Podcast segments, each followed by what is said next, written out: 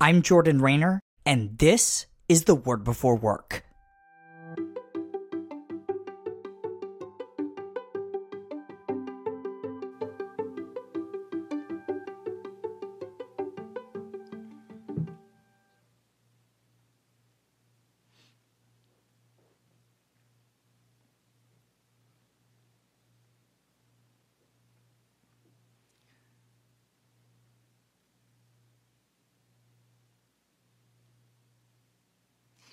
Today we're reading from Genesis 2 8 and 9.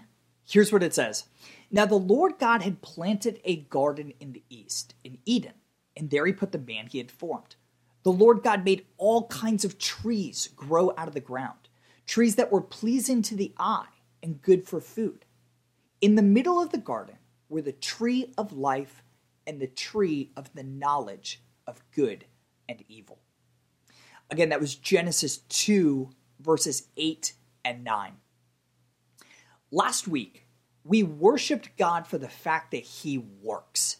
But now, we've got to make one thing crystal clear God works in ways that are totally unlike the way you and I work today. We worship the God who simply, quote, calls into being things that were not end quote. See romans 4.17 as i say in my children's book the creator in you with just a few words he made creatures appear like polar bears penguins alpacas and deer. I don't know about you but my kids my three young daughters they love pretending to create animals and magical snow with their words. But so far their play hasn't turned into reality. You know why? Because only God can create out of nothing. See Genesis 1 24 through 25. As Jen Wilkins says, quote, We are all hacks, arrangers of someone else's palette of colors, wavelengths, and building blocks. The most creative human you know is a rip-off artist, shamelessly, gleefully rearranging and recombining existing materials into new forms.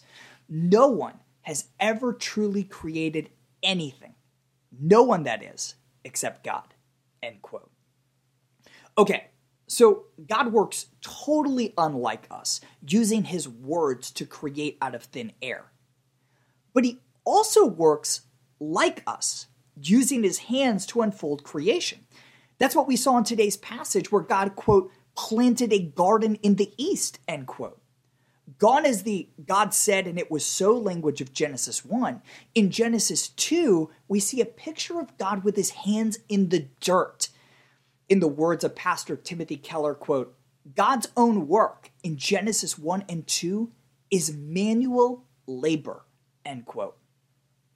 Interestingly, when scripture describes, quote, the work of creating, see Genesis 2 3, it uses this Hebrew word malaka, the exact same word used to describe human work throughout the Old Testament. What's the point?